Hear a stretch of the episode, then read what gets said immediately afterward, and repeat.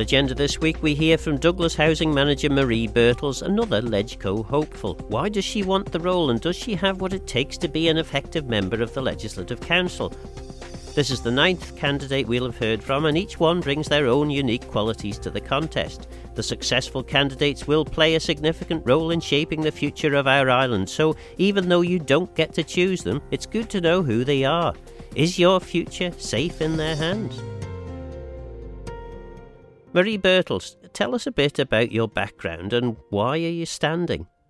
Okay, I'll I'll start with a little bit about my background and where I've come from, where I've got to where I am now, uh, and then move on to, to why I'm I'm putting myself forward. So, I was born in South Yorkshire in a small mining town. Um, attended a local school and left school at 17 after completing my GCSEs. Uh, and I shortly afterwards started a youth training scheme where I worked doing general office admin. Um, there wasn't at that time there wasn't much employment permanent employment in the area so at 18 decided that I would move to London where I spent 15 years um, when I got there um, I soon found secured a job where I worked uh, in the health service uh, on a psychiatric ward for elderly people um, it was a very rewarding job uh, I became very much an advocate of the individuals. Um, and I remained there for about two years. And when I left that position, I went to take up one again in care, but a different setting, residential care. Um, it was run by the Royal National Institute for the Deaf, uh, and it was a permanent home for men that had additional needs. Um, so again, I picked up lots of new skills there. I learned sign language. Again, became a great advocate taking people out on appointments, help training them to cook and live independent. It was a really, you know, diverse job. There were lots of things to do. Whilst I was working there, I was fortunate uh, to be able to take so, some additional qualifications. So I did training in city and guilds in community care and management care for care. Uh, and I also completed a sign language course, which again was uh, was quite challenging. I remained in this post for five years. Whilst in the position, I, I taught basic sign language to some um, some um, special needs trainers for a social service workshop. Um, that again was a really wa- rewarding position. I did that on a, volu- a volunteer basis just to help them get along better uh, in their everyday jobs. Uh, and then I was put in a position where I was asked to apply for a permanent job working for that organisation. So um, I started working there as a job coach for people with special needs. So that involved like a systematic approach. I did some training on systematic instruction and then started coaching individuals within workplaces that we'd found out in the community. These were all people with severe learning difficulties. Um, I was only there a little while and they did a restructure, and I ended up taking over the post of, of business manager. So I ran the workshop. We had 75 people with severe learning difficulties and 10 job coaches. Uh, and I worked there for four and a half years. It was such a great job, really rewarding everybody came out of it with some qualification or or even a job at the end of it because we worked with local employers. Um, unfortunately, after four and a half years, the uh, funding was re- withdrawn, so I had to look for alternate uh, employment, and I was fortunate to be redeployed to Brent Council, who had just opened up a one-stop shop, where which was a place like a hub where everybody could come and they could any queries that they had in relation to the council came through that. So that opened me up to the sort of different sectors and different departments. Um, and I was there for three years when I decided, for personal reasons, I wanted to move back to family.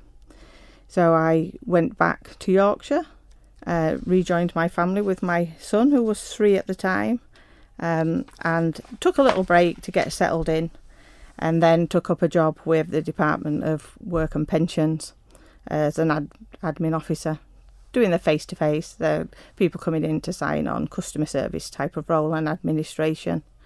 Then after that, I moved to the probation service where I worked as part of the resettlement team. So I worked in all of the Doncaster prisons um, on a one to one basis with prisoners pre release. Uh, and it was helping with everything from getting them out on license to do work experience, medical appointments, setting up housing for them, doing a little bit of work on CVs and that type of thing. Um, and then in November 2003, I decided that I would move to the island where I've been since. Uh, I came uh, thinking, well, I'll come and give it a try and see what it's like, and actually fell in love with with the island. Uh, so since I've I've been here, I've spent um, nine almost nine years in um, the finance sector, and then I moved into housing, where I've been now as part of the management team for Douglas Borough Council uh, for the past nine and a half years. Um, that's opened me up to to see and to come in contact with a lot of people that are in crisis and that's all types of crisis. That's not just housing crisis that's the financial crisis. You know that's addiction um, I, and I've I've been working with these people on a day to day basis and that's what's made me feel that now's the time for me to to move forward and try and help and make things better. Um, so thought it was the you know looking at how they're trying to pull people into the MLC role from different backgrounds. I feel that with the experience that I've got um, and the, all the advocacy work that I've done, now is the ideal time for me to come to come into uh, the, put my hat in the arena as such. Um, yeah, so that's what's inspired me to to to put myself forward. And, and what what motivates you politically?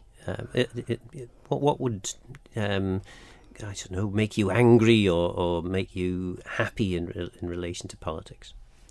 Um, to make me happy is to make changes. You know, I've I've spent time looking at the the island plan, and I think to to work through that plan in the next well, it would be a five year term, but I know the plans for the next now probably eight to 13 years and to to gradually tick off those tasks and move things forward and make things better and make improvements that would make me really happy and that would really motivate me.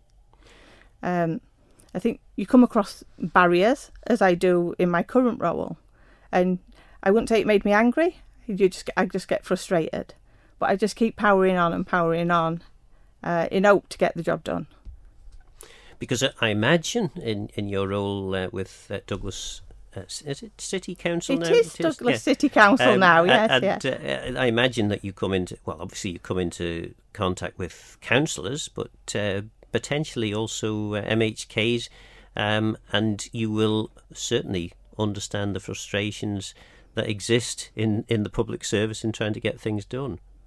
Yeah, I do on a day to day basis. I'm in, in touch with the councillors, and I get a lot of queries from uh, MHKs about their constituents, um, and they're varying. You know, it's it's anything to do with housing. It could be a repair. It could be that they're waiting for a transfer, um, and I go back and I'm I'm always open and honest and transparent, and I think I'm I'm quite direct. Uh, so I tell people it as it is and try to manage expectations because it's no good us going back just to make people happy. You have to be realistic. Um, and I think that is quite frustrating for, for, the MHKs to pass on to the constituents. But I, I, am just open and honest, and I just say it the way that it is. Because often the, the hardest things uh, to do are the, are the you know, will take the longest. I mean, it's an inevitable thing, isn't it?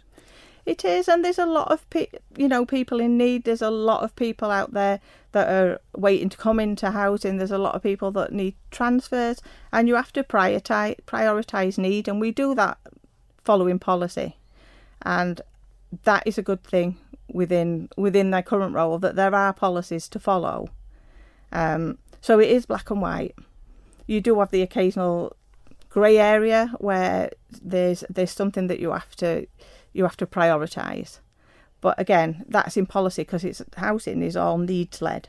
So the person in the most lead need, regardless of whether that's the person with the most points on the housing waiting list or the person that's got the most support for whether it's medical or health and safety reasons, then you have to balance that up. But I do that.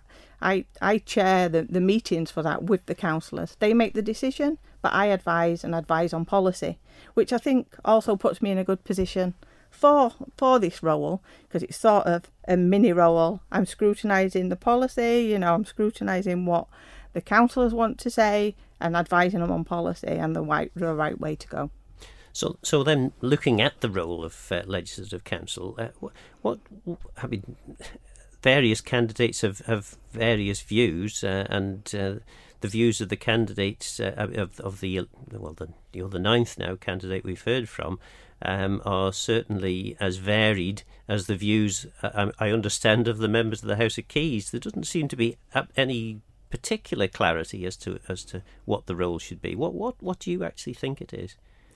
Um, I think it's it's scrutiny, but you know I've also spoken. I've met with majority of the MHKs during this process, and there's been a lot of talk about departments and and you know I would be happy to put myself forward to a department if I felt that what the skills and knowledge that I had would benefit that department.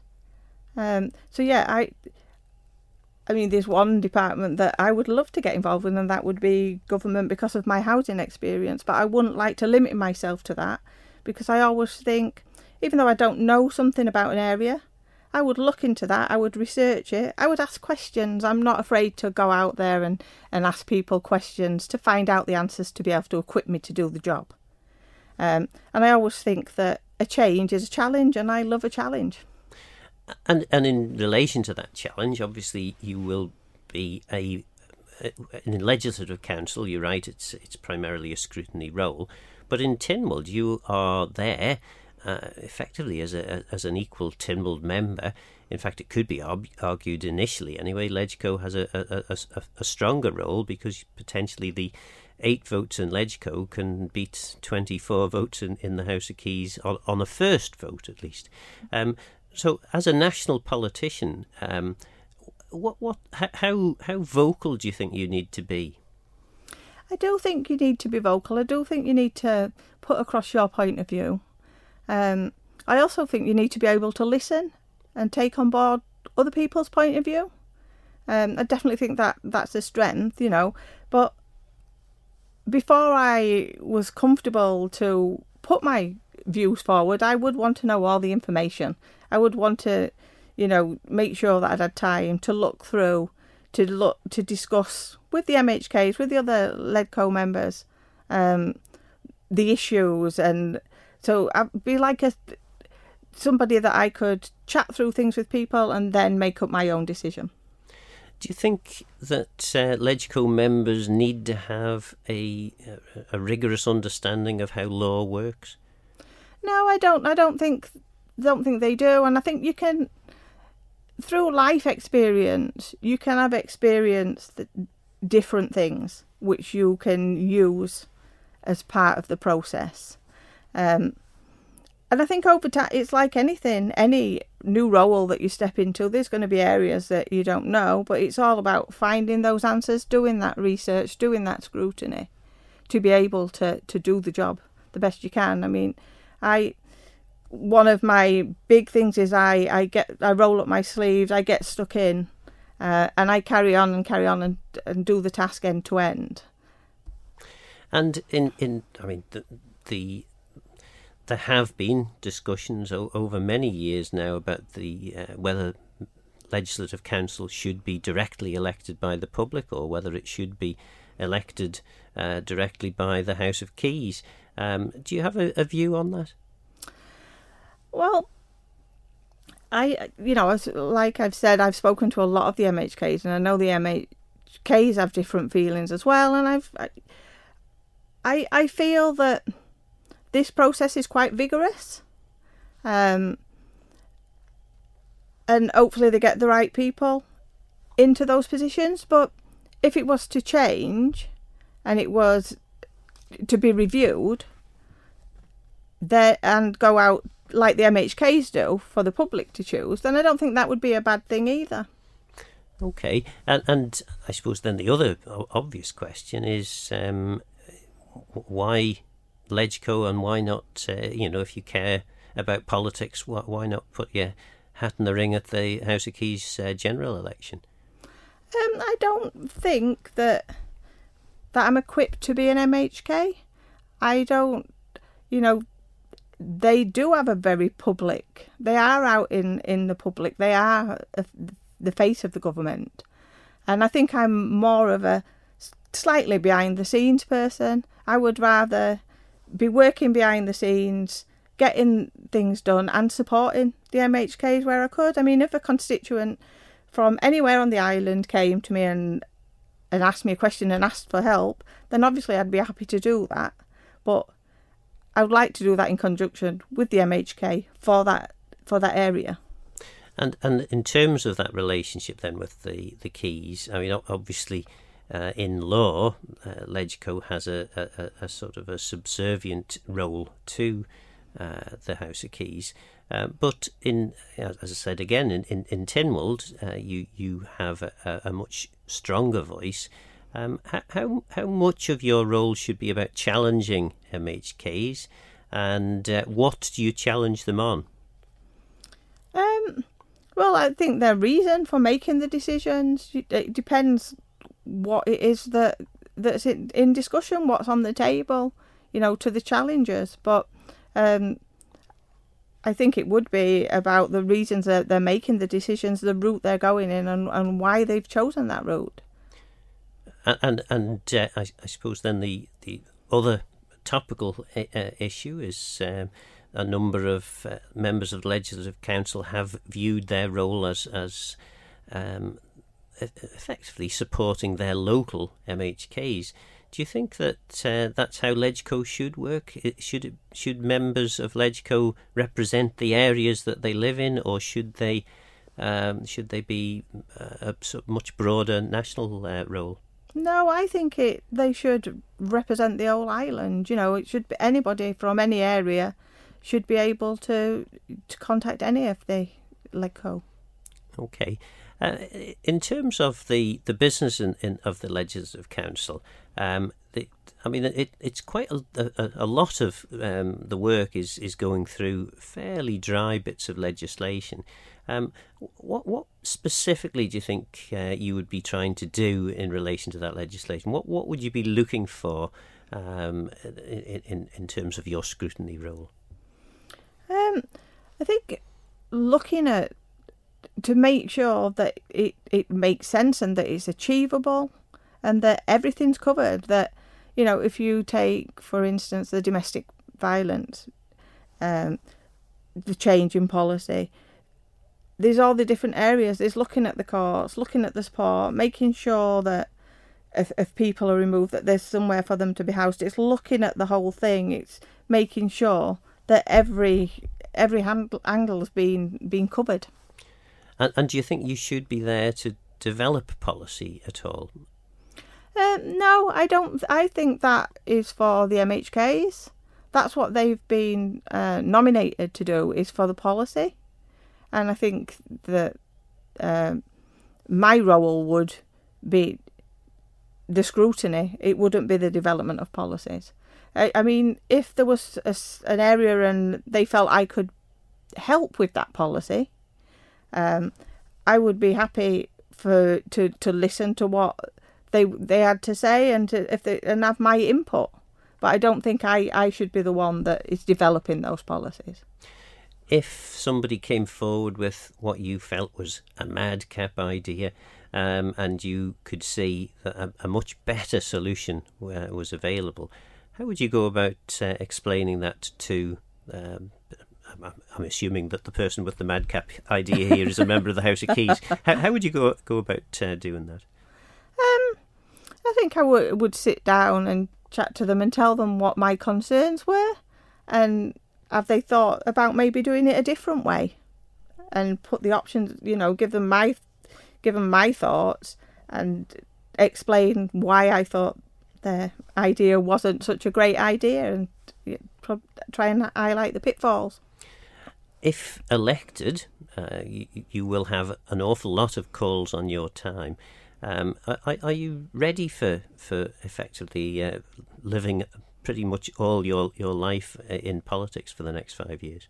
Yeah, I am ready. I'm, you know, I'm fully committed. I, if I was to be successful, then I would be finishing my my current, you know, employment, um, and I would be be ready to serve in the position. Yeah. And, and what sort of pressures do you think them, there are that are specific to, to living in the pu- public uh, eye?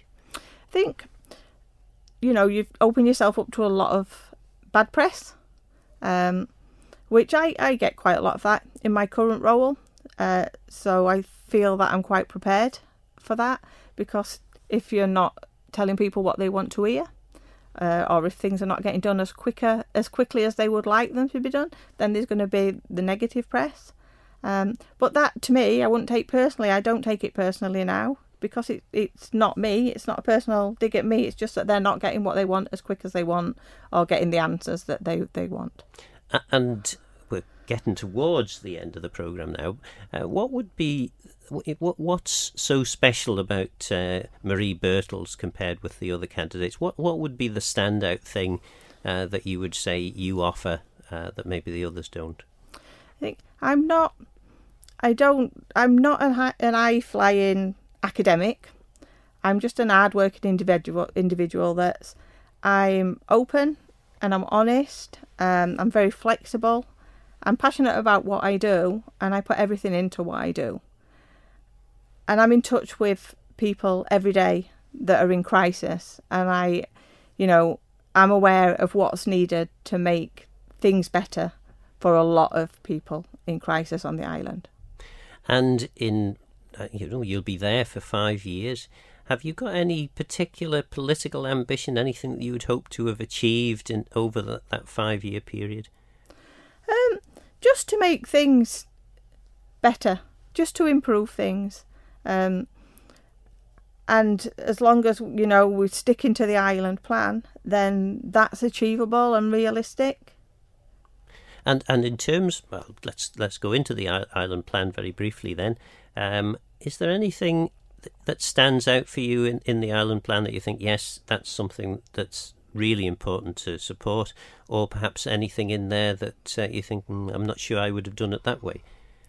Um, I think that the housing and making sure we've got um, accessible, affordable, um, quality housing for everybody, uh, regardless of whether that be public sector housing. I think that is great, and that's something I would really like to get on board. Uh, I have a few concerns about the attraction of extra people to the island when we haven't got enough housing at the moment for the people that are here. We haven't got enough healthcare. You know, I personally waited two years for to get registered with a dentist. So those sort of things, I I think should maybe slow down a little, and we should focus on getting everything in place for the people on the island, and then get attracting people onto the island. That was LegCo wannabe Marie Birtles. What do you reckon? A good candidate for your MHKs to choose? Is she likely to make a difference if elected? Let me know your thoughts and views on the programme by contacting Phil Gawne at manxradio.com and get in touch if you have any ideas for future shows. Don't forget this programme is available as a podcast on Manx Radio's website. For now, though, I'm Phil Gawne. Guramayu. Thanks for listening.